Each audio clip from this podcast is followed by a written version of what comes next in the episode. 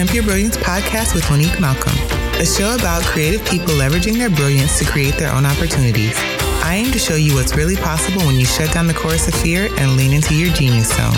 You can learn more about this show and subscribe for updates by visiting keepchasingthestars.com backslash podcast.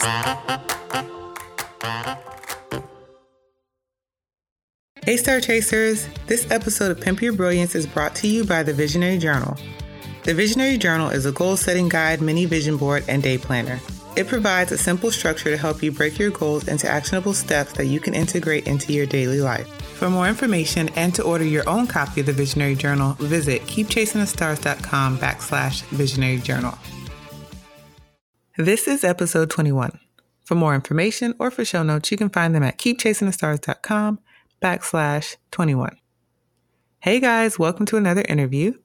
Today, I'm chatting with Meg Keene, who is the founder and editor in chief of A Practical Wedding, which is a feminist wedding publication that started out as a blogspot account on her kitchen table 10 years ago. So she's basically like a granny in internet time. A Practical Wedding is the top independently held wedding publication in the world, even larger than Martha Stewart Weddings. So, I mean, we're talking about like serious wedding business here. And more recently, she's the founder of The Compact, a feminist summer camp for women and community. Meg has also published two creatively named books, A Practical Wedding and A Practical Wedding Planner, both top sellers on the wedding bookshelf. So, Meg knows weddings, but more importantly than that, uh, she also knows about blogging and how to bootstrap a business when you don't have money she knows about building a, a, diverse team. And honestly, she just has some interesting insights about what it is to be an entrepreneur in this day and age. And so I really enjoyed this chat. I think that if you are somebody who has an idea and you just want to get it out there and get started, this is a great episode for you to listen to because Meg has a really cool story. And I think that you should listen. So if you are ready, grab your pens and your notebooks and let's dive in. Hey, Meg, welcome to the show.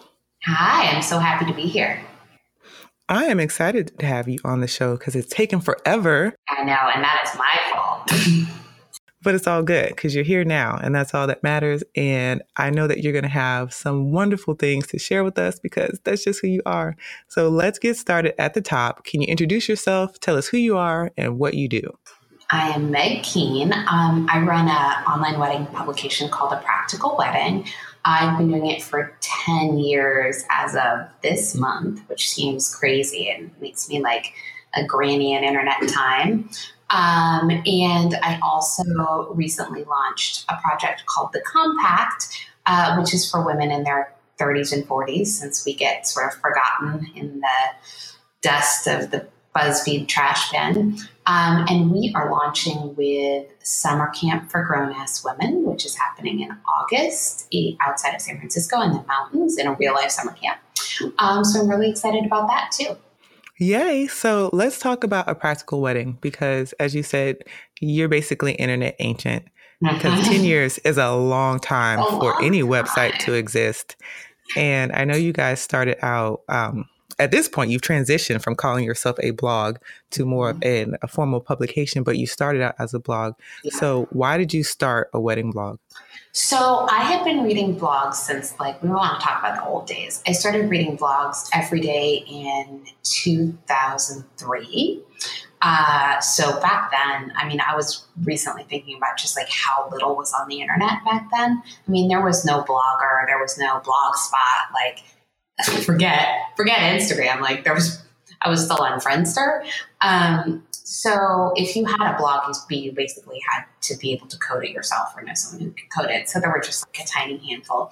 I stumbled across them by sort of dumb luck and um, became just super dedicated to the forum, uh, which I remain super dedicated to the forum of, of sharing our stories online.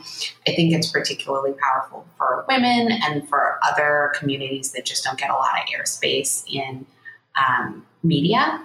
Um, so I also I went to school for experimental theater at NYU, and I knew that I had always my goal was to have a creative business. Um, and I just wasn't sure how that was going to work out. But I have sort of a weird, rare pers- like even according to personality tests, a very rare personality type, where I'm kind of halfway split between creative and analytical, which means basically I want to do a creative business where I'm also I'm not someone who hates the business side. I also really love the business side, and having both of those sides keeps me sane. So, um, wedding blogs started uh, January first, two thousand seven. Like the first two wedding blogs published their first post on the same day, which is super weird. Um, and I started reading them probably about six months after those sites started. And then a year after the first wedding blog started, I got engaged. Um, and my husband actually had the idea.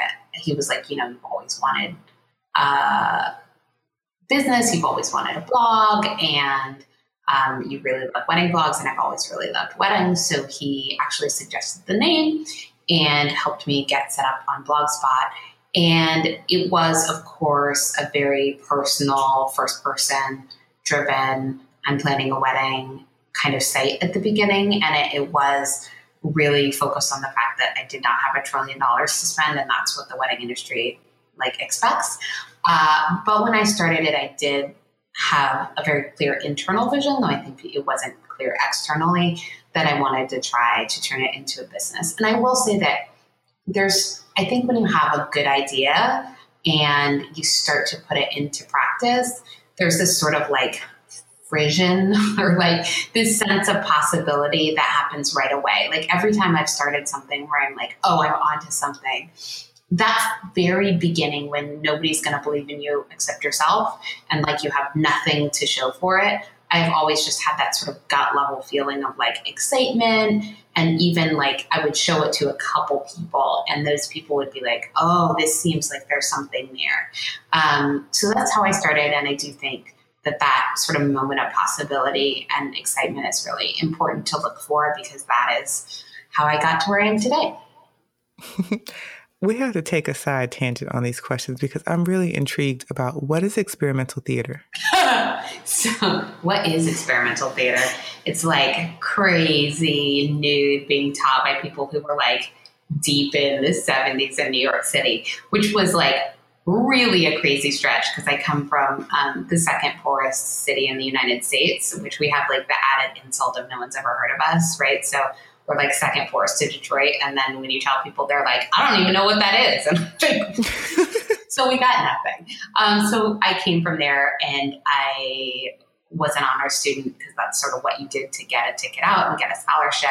Um, and I got into theater and I really loved it.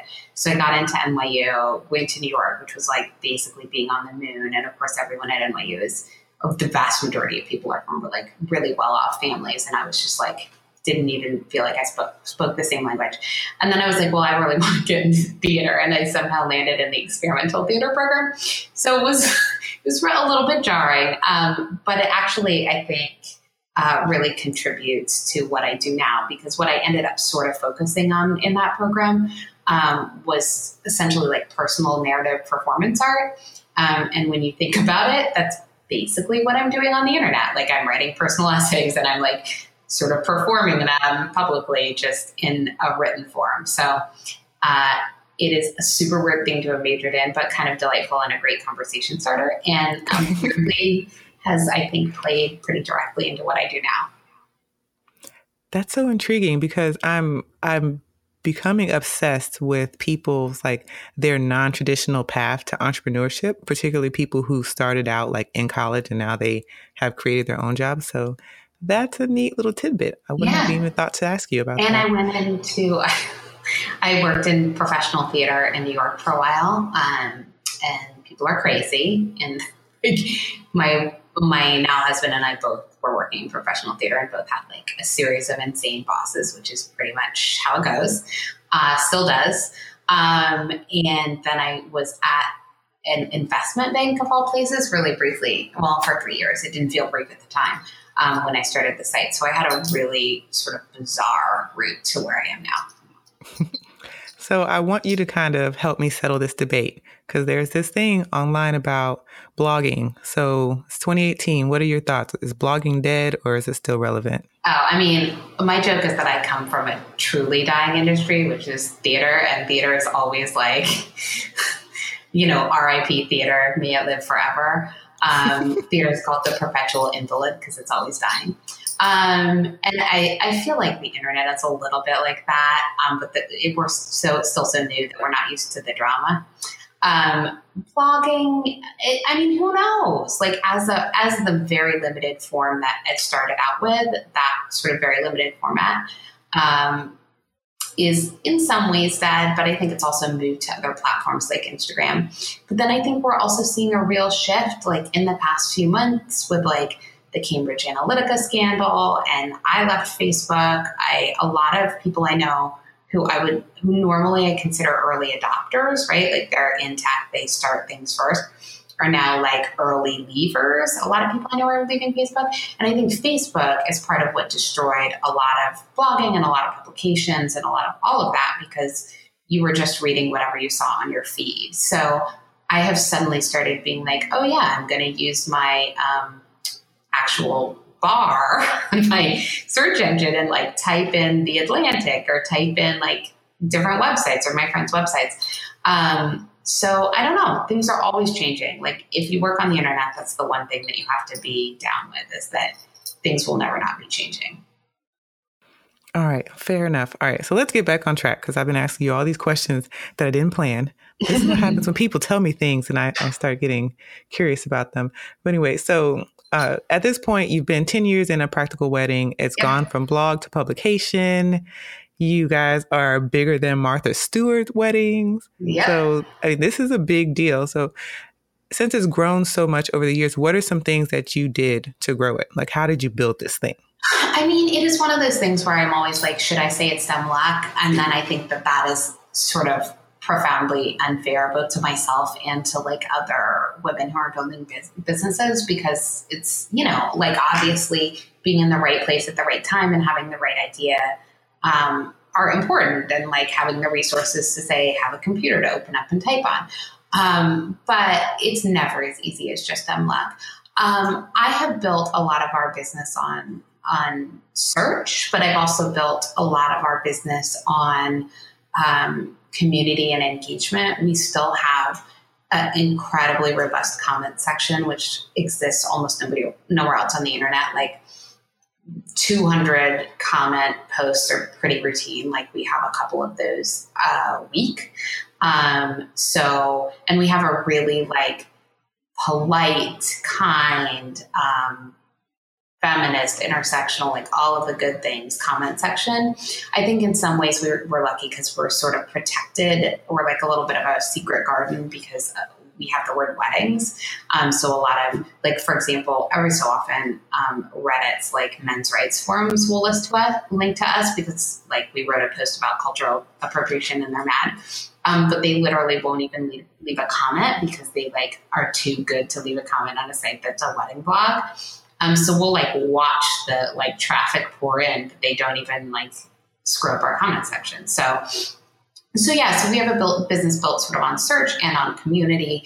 Um, we're a little bit less built on social, which um, you know sometimes I feel bad about, and other times I'm really grateful for because social ultimately is a platform that you don't own and you don't control and isn't by a corporation somewhere else. Um, but I do feel like I've sort of built our business on scraps of information that were thrown to me over the years. Um, like I taught myself how to build a search business based on like literally I can look back and I'm like, oh, this was like a sentence someone said in my presence here, and like a scrap of information I picked up here. And then I would just go home and like madly research it and teach myself something.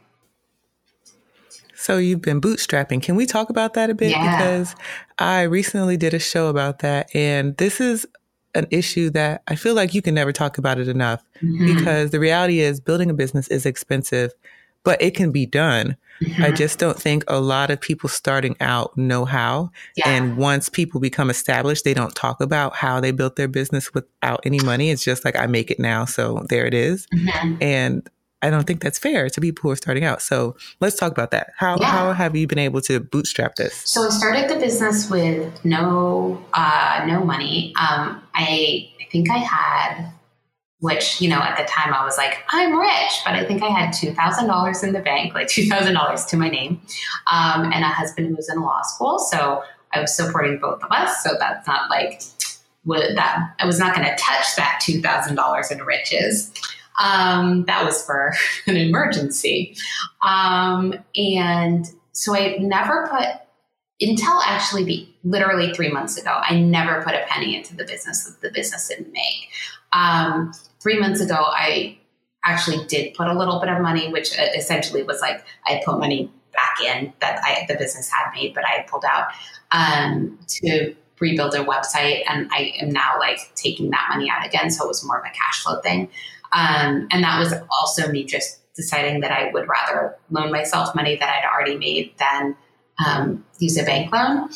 Um, so yeah, I never had loans. Um, two years ago, I got a, a, business line of credit, which I ended up being glad that I got um, just for cash flow purposes. Um, but it's, I mean, it's a lot of hard work. Sometimes I feel like we underestimate and undersell both how much work and how much time go into building a business because there is this like myth of instant success and the stories that you hear are so often the like i went from zero to a million in like three months. And sure like those stories are out there.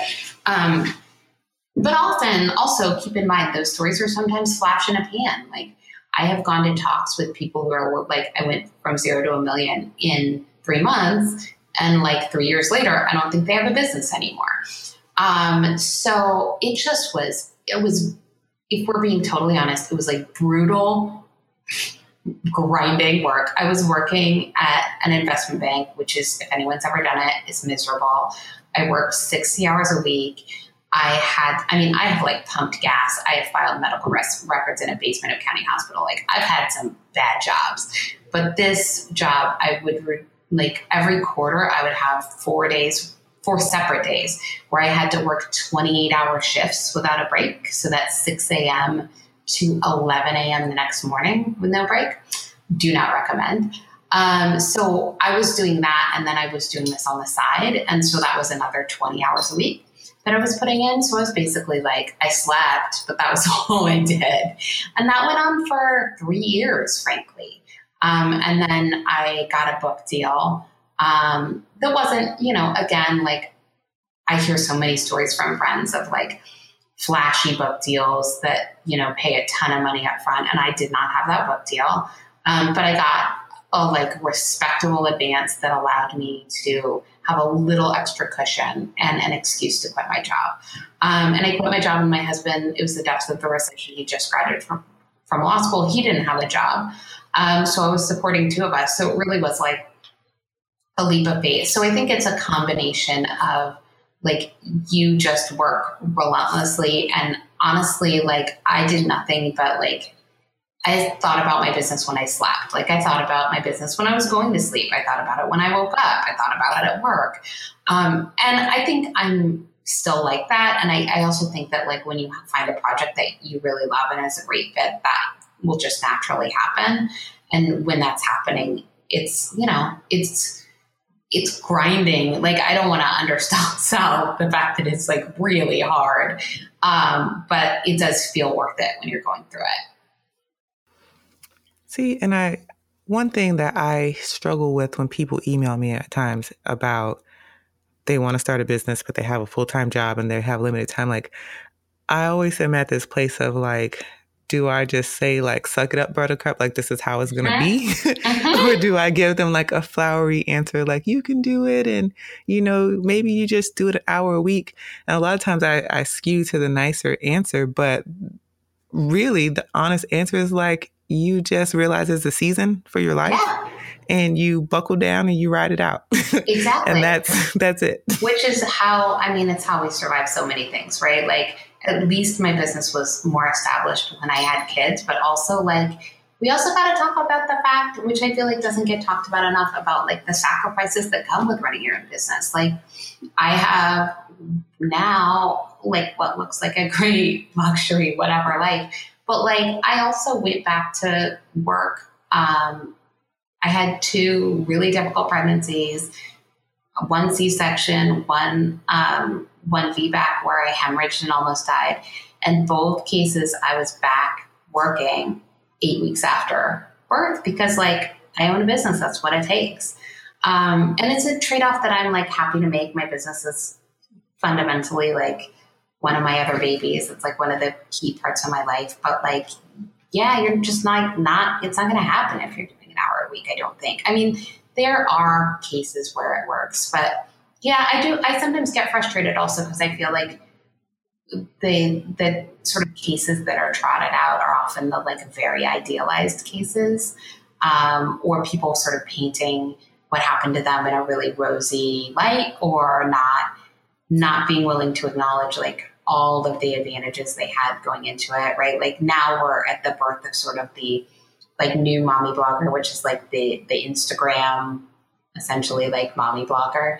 And people will be like, I don't know how it happened. I just got like 100K followers in a year. And you like look at it and you're like, well, you're like, look like a model.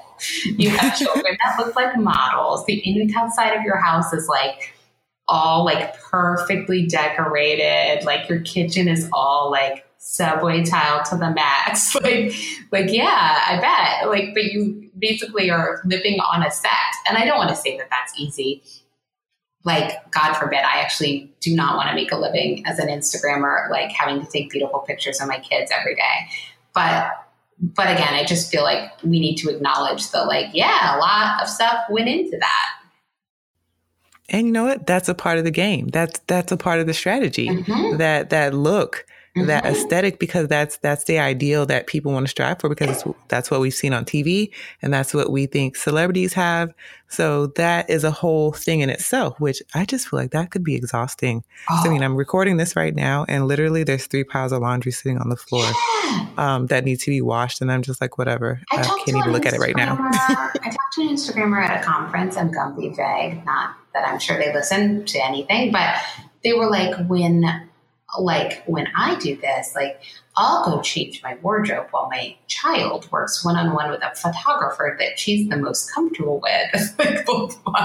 and like, God bless her, she's making good money, has her hustle. But I was also like, I would like to not ever like have to be doing that and have my child have like a photographer that they're most comfortable with and like 50 wardrobe changes a day. So, you know, it's also just like, what is the reality behind any of these businesses and so many online businesses.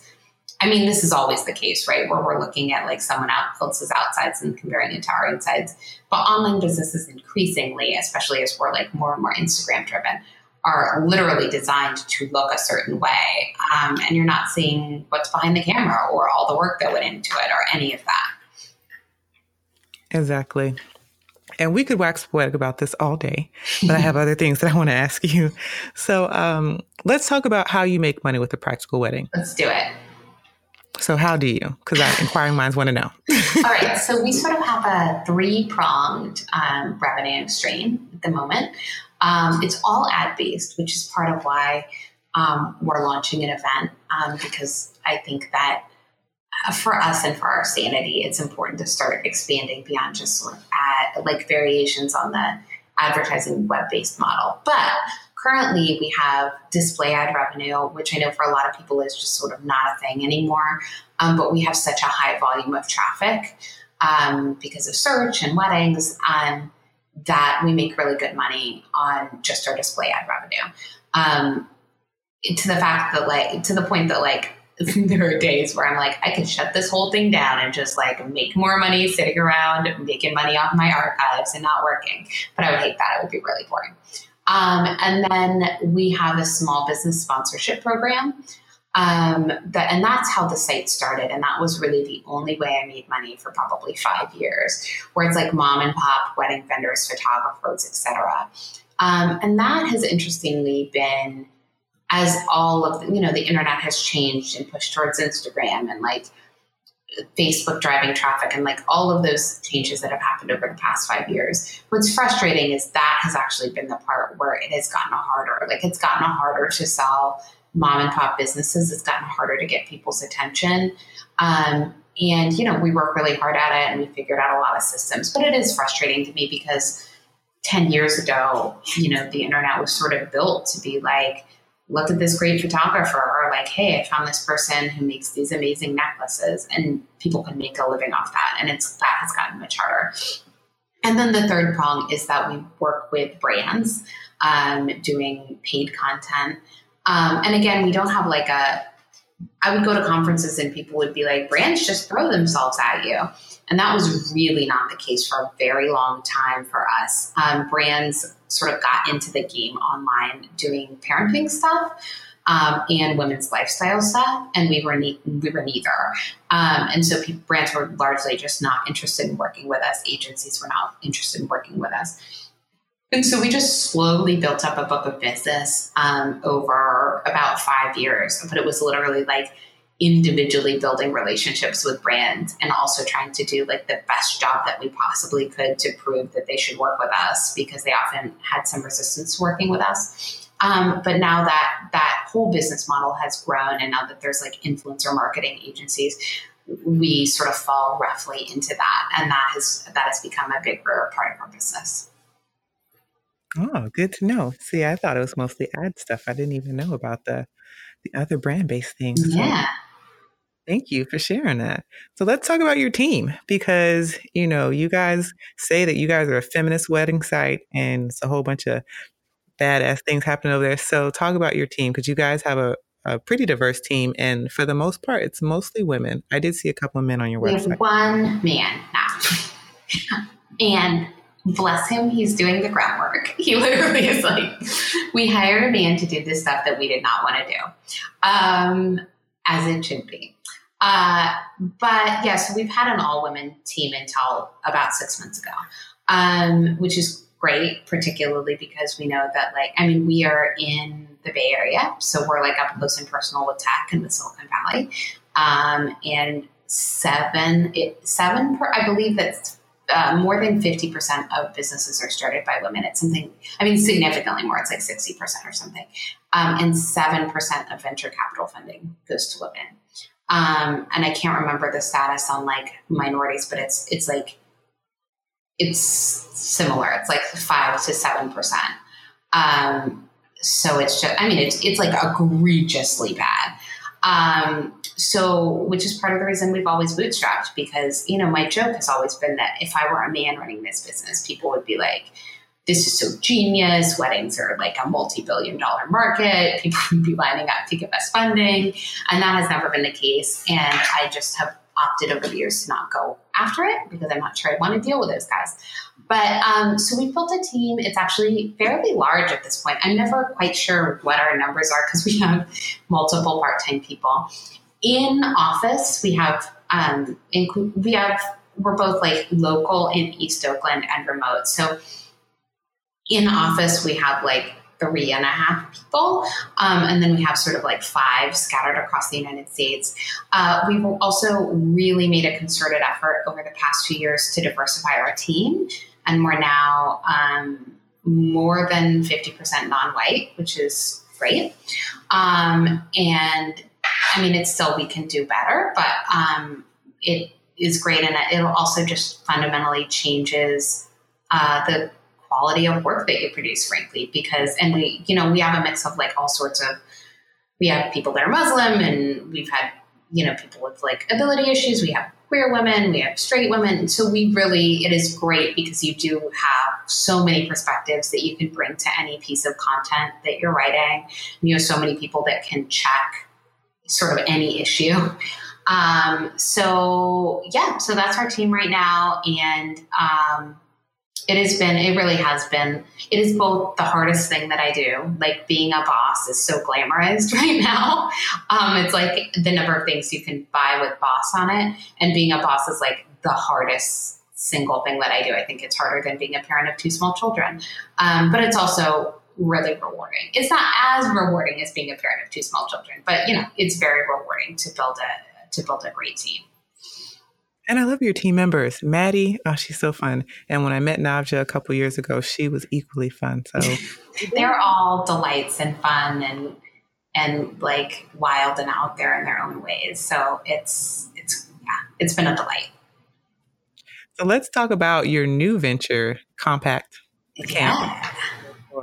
Grown women, because we need a grown woman camp. So let's talk about that. Yeah. So this is sort of it's interesting because I feel like I'm starting this business from really the exact same starting point that I started a practical wedding, which was like there's something that I need that's not out there. So, and then I always sort of wait around because I'm like, well, someone's going to do it. and then it doesn't happen. And I'm like, well, fine, I'll just do it.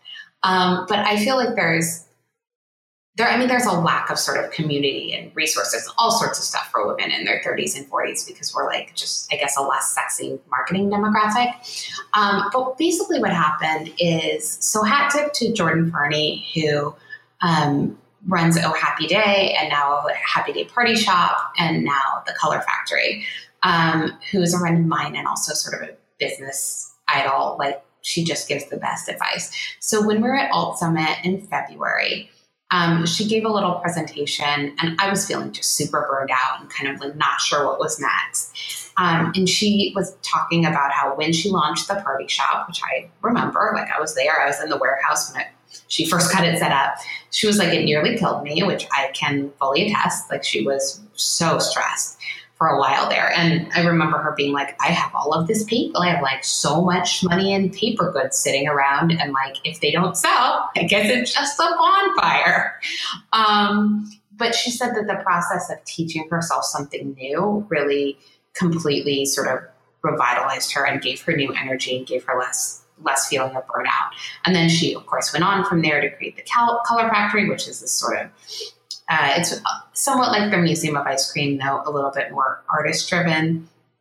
Um, and it's in San Francisco. It's been it's amazing. It's like completely sold out for almost a year running now.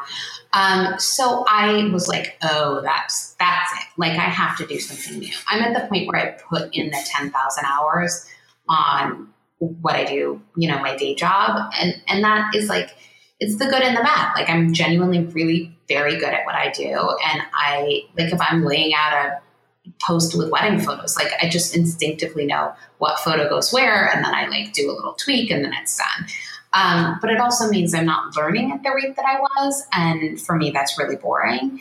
Um, so we wanted, we knew we wanted to start something new, and we've been kicking around this idea that we, like we had just internally called feminist summer camp for years, and we didn't want to externally call it feminist summer camp because like we want to all go relax and have fun together, not like all go sit and talk about feminist theory together because that sounds awful. But we just were like, what do we need right now? And our feeling was like, we need to get out from behind our screens. We need to be in community with other women. We want to like relax. We want to do things that are fun. We want to get outdoors. It's all the things that sort of having a phone in our hands all the time is stripping from us. Um, so literally, we're kind of like, well, we need this, so I guess we're going to create it. Um, so yeah, tickets went on sale this morning at 9 a.m. Um, and they sold out in an hour. So I'm super excited. And we're still putting that together. We're still building the team of who's going to be teaching and um, still shaping it. But I just think it's going to be phenomenal and so fun. I mean, a lot of hard work, but I'm just genuinely looking forward to it. And I'm excited. Listen, um, there's a wait list available, so there I will is a have... wait list available, and I think we may be, depending on what that wait list looks like, um, we may be able to open up another block of tickets. We sort of want, we're like, this is our first year, let's not go crazy, but we do have more capacity at that camp, so put yourself on a wait list if you're interested. So I'll have links in the show notes for you guys to do that if you want to wait list for the compact. So I'm going to switch gears here because we've talked a lot about your business, but I want to talk about some of the things that you have learned over the years. Um, and my first question is, how have you developed the courage to take risks? Oh God, that's such an interesting question. I mean, it's partially personality, but I mean, I don't know. I'm curious. You've talked to so many people, and I'm always curious. I did not have a particularly easy childhood. um, and uh, I didn't come from a lot of money. I mean, like, whatever. We don't have all day. We don't need to get into it. Um, but I think that it does a lot of things to a lot of people. And I have a lot of friends that I'm still very close to who I grew up with. And, you know, it, it takes many forms. But there's a chunk of us who I think we're type A to begin with for whom it sort of put us on a path towards like, well, nobody's going to do it for us, so we just have to do it. And I think there, I mean, it's very true that like when you feel that you have less to risk, like you might as well just give it a go. um, but I also think that like, I mean, my Hogwarts house is definitely Gryffindor. like, I definitely am like, well, you just do it. Um, so I think some of that is inborn, like just being like, well, just take the risk. Um, but I do think a lot, I've always thought a lot about regrets and like wanting to live my life with as few regrets as possible. And that looks different ways for different people. But for me, that has always meant like I would rather take the risk and try the thing and then see how it goes. Right. So this is my second career. I trained in theater. Like that was my dream. That was my love, which has sort of freed me up because when I quit theater, I was, I left a lot of my ego behind. Right. So I have written two books and I write for a living on the internet and I like only marginally consider myself a writer. Like I just don't take it very seriously, um, which I think has allowed me a lot of freedom.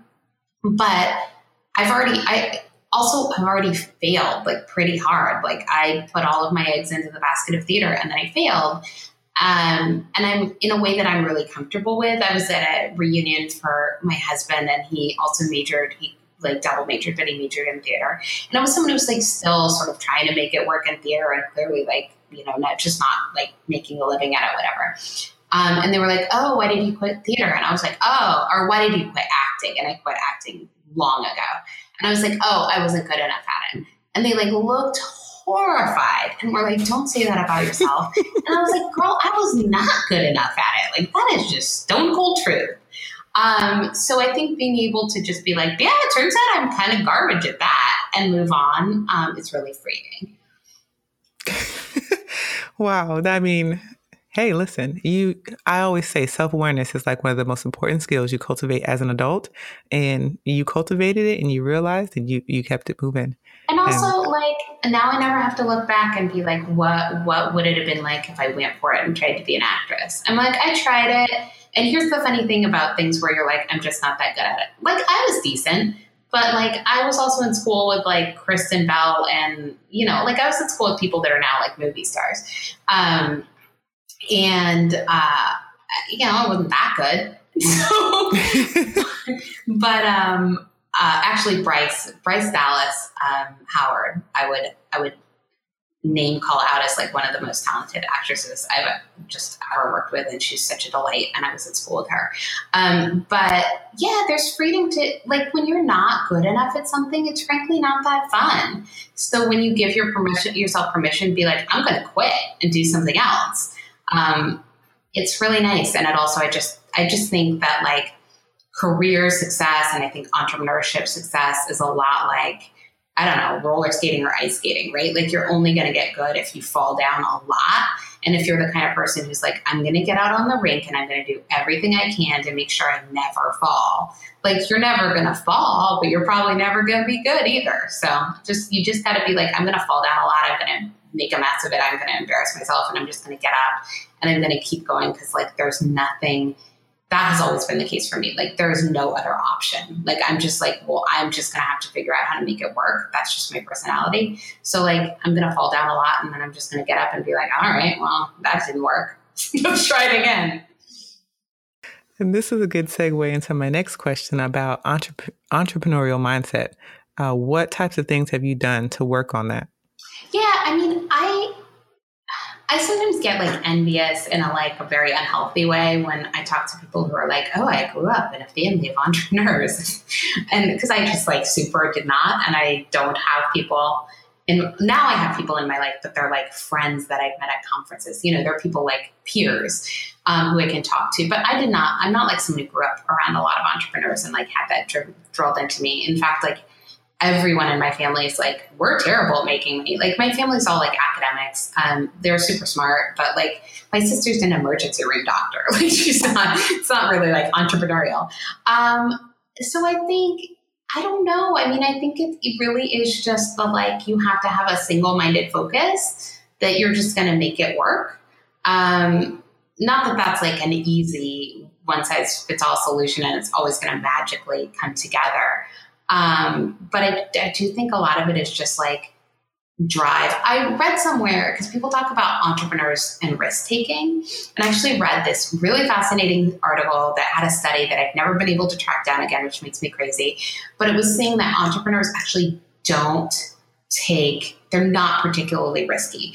Entrepreneurs, or at least successful entrepreneurs, take what looks like risks to the outside world, but are actually very smart bets. And so it's just a matter of like having the kind of brain where you know your market or you know your niche. And like, I think all of us should be, particularly women, right, should be creating businesses for our communities. And if you're in an underserved community, which, you know, God knows I came from, like creating businesses that focus on that community because nobody else is, right? It's not like venture capital is. And like we all understand our own communities and our own communities' needs, whether that's like your online community or your real life community, better than anybody else. So anything that I've ever done, I, I, watched people from the outside think that it was a risk. And I was like, well, there's just like a clear market opportunity here. Um, so I, I think it's just really all about like not taking wild risks, but taking things that like other people might think are risks, but really is just like what you know is a smart bet. Ooh. I seriously, there's some sound bites in there. so, at this point, if you had to sum up your entire experience into one big lesson learned, what would that be?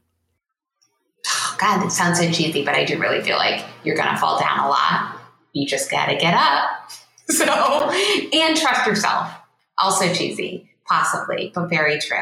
And I think entrepreneurs have to learn to trust themselves and trust their guts way more than other people. Not only because if you grow a business, you have to like learn to trust yourself when you need to let an employee go, or God forbid, but you know, this happens. Like, learn to trust yourself before someone embezzles money. Like, all this stuff happens, right? So, you really have to be able to trust yourself because there's no like authority figure over you who's going to be making decisions.